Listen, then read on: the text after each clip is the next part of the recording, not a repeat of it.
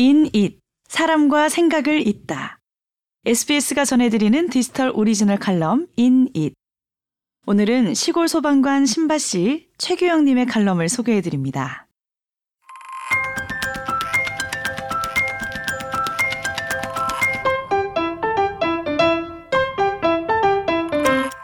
내가 소방관인데 우리 집에 불이 났다.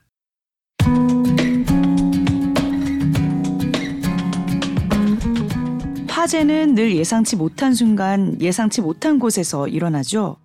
하지만 시기별로 일어나는 빈도수가 달라서 통계상 여름엔 화재가 많지 않다는 것 정도는 예측할 수 있어요. 그런 식의 예측이 한동안 맞아떨어지면 방화복에 검댕이가 묻지 않고도 며칠을 보낼 수 있기도 해요. 한 번은 친한 동료들끼리 모여서 이런 얘기를 했어요. 근데 요즘엔 불이 잘 안 나지 않아요? 글쎄, 그러고 보니까 지금 한 열흘째 불은 구경도 못했네. 워이 워이 그런 소리 마요. 그러다 큰일 나요. 아이고 내가 말 실수했네. 그 말 취소 취소. 점심 식사를 마치고 구조대 사무실에 들어와 커피 원두를 갈았어요. 우리 팀은 팀장님 취향에 따라서 원두를 갈아서 커피를 내려 마시거든요. 간 내린 커피 향을 맛보기 위해 여기저기서 대원들이 몰려와 왁자지껄 한 순간 화재 출동 명령이 떨어졌어요.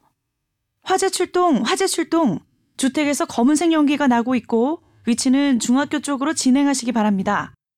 펌프, 물탱크, 구조, 구급. 깜빡거리는 출동벨을 누른 후 출동 지령서를 뽑아보니 눈에 익은 주소가 보여서 저도 모르게 말이 튀어나왔어요. 어? 이거 우리 집 근처인데요? 막내가 농담으로 봤더군요.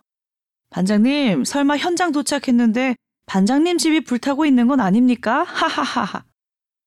급박한 순간이지만 막내의 농담에 긴장을 좀 내려놓고 일단 구조차에 올라탔지요.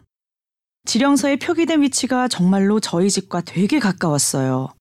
지령서엔 옆집이 불타고 있다라는 신고가 들어왔는데 옆집에서 옆집이 불타고 있다고 했으면 우리 집 아니면 다른 옆집일 텐데 내가 사는 층에는 두 가구밖에 없는데 설마 장난 전화?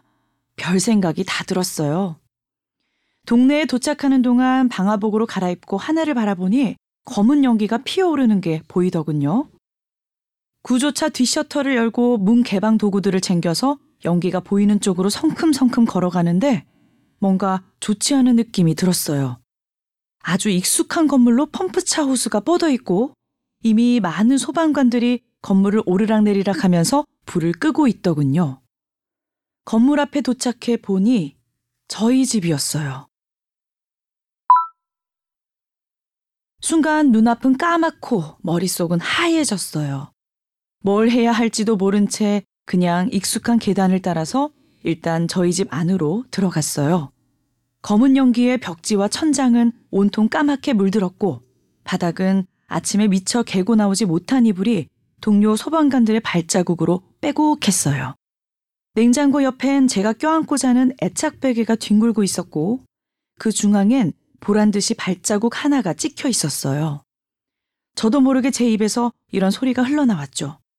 어, 저거 밟으면 안 되는데. 빽빽한 연기 때문에 잘 보이지 않았지만 10명 가까운 소방관 동료들이 주인 없는 집에 초대돼 있었어요. 불 다 꺼졌어. 나가, 나가. 어느 팀장님의 나가라는 손짓에 떠밀려서 집을 나왔어요. 내 집인데 누가 나가라 말아라 하는 것도 좀 웃겼지만 전 이미 생각의 기능을 잃은 상태였어요. 우리 집 계단 하나하나가 이렇게 거리가 멀었나 싶을 만큼 긴 시간과 공간 속을 헤매는 느낌이 들더군요. 방화 헬멧을 벗고 터벅터벅 내려오니 옆집 아주머니께서 저를 향해 소리치셨어요. 저기 있네, 저기 있어. 저 소방관 집이에요. 아이고, 어째스까이. 그 일이 있고 한 달간 소방서에서 슈퍼스타급 인기를 누렸어요. 저를 모르는 사람이 없었고 이전에 몰랐던 사람도 오가며 제 안부를 물었죠. 생일도 아닌데 느닷없이 치킨 쿠폰이 날아오는가 하면 여기저기 밥 한 끼 사주겠다는 호의가 줄을 이었어요. 예전이었다면 사나이 체면에 어찌 공짜밥 넙죽넙죽 받아 먹겠냐 했겠지만 집이 없는데 체면이 무슨 소용인가요? 집이 안정이 되면 집들이 한번 하겠다 말하고 먹을 수 있을 때 뱃속을 채웠어요. 모텔을 전전하며 다니는 불편한 점이 많았지만 편한 점도 있었어요. 웬만한 일에는 이만큼 좋은 핑곗거리도 없었거든요. 최 반장, 이번 달까지 제출하는 과제 동영상 얼마나 했어? 아, 예, 지금 한 15% 정도요? 아니, 왜 아직 그거밖에 못했지? 아, 제가 집이 불에 타서요. 이런 대화도 있었죠. 최 반장, 출근 복장 너무 편한 거 아닌가? 아, 죄송합니다. 제가 신발이 불타서요. 최 반장, 요즘 수영 연습 열심히 하고 있어? 하반기에 인명구조사 시험 봐야지. 아, 집이 불타서 수영할 여유가 없네요. 이전엔 대답하기 곤란한 질문들을 들으면 뒤통수에 구멍이 나도록 벅벅 긁다가 제대로 답도 못하고 얼굴만 벌게졌을 텐데 한동안 무지개 반사급 핑곗거리로 곤란한 질문들을 받아 넘길 수 있었어요. 다만 문제는 퇴근하고 일상으로 되돌아가 화재 피해 주민이 되었을 때였어요. 새카맣게 탄 집은 봐도 봐도 적응이 되지 않더라고요. 화재 현장에 제일 먼저 도착해서 창문을 부수고 들어왔던 센터 팀장님께서 서랍장 위에 놓인 제 사진을 보고 너무 놀랐었대요. 그리곤 최대한 물건들이 파손되지 않도록 노력했다고 말씀해 주셨는데 그런 노력에도 불구하고 집안 대부분의 물건들은 사망해 있었어요. 옷과 이불만 빼고는 불에 탔거나 검은 용기를 먹어서 사용할 수 없는 지경이었죠. 불이 꺼진 방 한쪽에 물건들을 밀어놓고 요가 매트 위에 누웠어요. 천장을 보니 어쩜 이리도 내 마음처럼 새카맣던지 먹먹함이 밀려와서 눈물이 났어요. 왜 나한테 이런 일이 일어났을까? 계속 질문을 해보는데 돌아오는 건 깊은 한숨밖에 없었어요. 별별 생각이 다 들더군요. 솔직히 아주 잠깐이지만 화재 현장에 도착해서 집 계단을 올라갈 때 이런 생각까지 들었어요. 이거 혹시 몰래카메라? 누군가 케이크 들고 박수 치면서 나오는 거 아니야? 나 심사 진급했나 혹시? 만약 그렇다면 어떤 표정을 지어야 할지 잠깐이지만 고민도 했었어요. 인생사 뭐 그리 생각대로 되던가요? 불길한 예감은 늘 틀린 적이 없었어요. 출동 지령서 받아드는 순간부터 스멀스멀 들었던 불길함은 금방 현실이 돼서 눈앞에 펼쳐지더군요. 역시 드라마 속 놀라운 장면들은 드라마에나 있을 뿐이더라고요.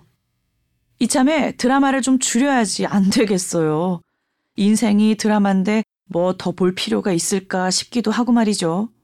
질문을 바꿔서 이런 일이 나한테만 일어난 건가 싶은 생각에 소방관 선배들한테 물어봤어요. 어느 소방관 소유의 비닐하우스에 불이 났었다는 건 들었지만 저처럼 본인 집에 불이 나서 본인이 불 끄러 출동한 케이스는 듣도 보도 못했다고 하더라고요. 저와 같은 일을 겪은 불운한 동료가 있다면 조언도 얻고 위로도 좀 받아볼까 했는데 괜히 말을 꺼냈다가 더 우울해졌어요. 여러 생각들 중에 한 가지 제 가슴을 푹 찌르는 일이 생각났어요. 여름날 모여서 화재 출동이 없다고 마치 불평하듯이 얘기했던 것. 나한테 익숙한 일이라고 남에게 벌어지는 불행을 너무 쉽게 이야기했구나. 그 말을 돌려받은 건가? 화재 피해민이 돼보니 이런 고생스럽고 불편한 일이 따로 없었어요. 당장 살 집이 없다는 막막함이 너무나 큰 스트레스로 다가왔어요. 그동안 집에 있어 가능했던 모든 생활이 한 번에 꼬이는 거 있죠? 수면, 식사, 운동, 빨래. 심지어 바닥에 신문지 펴놓고 맘 편히 손발톱을 깎고 싶어도 그에 맞는 공간이 없었어요. 모텔 전전하는 생활을 마치고 잠시 들어 살게 된 동기 집에서 손톱을 깎고 발톱으로 넘어가는 찰나에 동기가 불편한 시선으로 째려보더라고요. 발톱은 사방으로 튀니까 나중에 집이 생기면 거기서 깎으라는 무언의 메시지였죠. 매정한 놈. 이런 크고 작은 것들 하나하나가 모이니 개인에게는 엄청난 재앙이었어요. 그 외에도 당장 무엇을 어디서부터 해야 할지 모를 답답함. 재물과 추억을 동시에 잃은 상실감, 먹먹함, 두려움 등 인간이 느낄 수 있는 모든 어두운 감정들을 동반하는 게 바로 화재도라고요. 세상 일을 다 인과응보나 뿌린 대로 거둔다 식으로 생각을 하진 않았어요. 어느 날 길을 걷다가도 아무 이유 없이 넘어져서 크게 다치곤 하니까 말이죠. 하지만 확실히 말조심은 해야 되겠다 생각은 들었어요. 설령 제가 했던 말과 화재가 연관성이 없다 해도 제 머릿속은 이미 그 일 때문에 불이 났다는 생각이 끊임없이 떠올랐어요. 정신 건강을 위해서라도 불행의 씨앗이 될 만한 일들은 입에 담지 말아야겠어요. 사건이 있기 얼마 전에 동네 공원 놀이터에서 교복 입고 담배 피우는 학생들이 있길래 소방관 아저씨라는 명분을 내세워 훈계하고 불조심하자는 약속까지 받아서 집으로 돌려보낸 적이 있었거든요. 지금 생각하니 창피함에 낯이 뜨겁네요. 그때 아이들한테 얘들아 담배불로도 큰 불 얼마든지 난다. 나중에 어른 돼서 담배 피우면 꼭 비벼서 꺼라이 불조심하자 라면서 보냈는데 요즘 그 일을 자꾸 곱씹게 되네요. 보일러실 콘센트 스파크로도 큰 불이 나는구나. 마지막 인사는 하지 말걸. 오늘의 결론, 소방관 집에도 불이 납니다. 말 조심하고 불 조심합시다.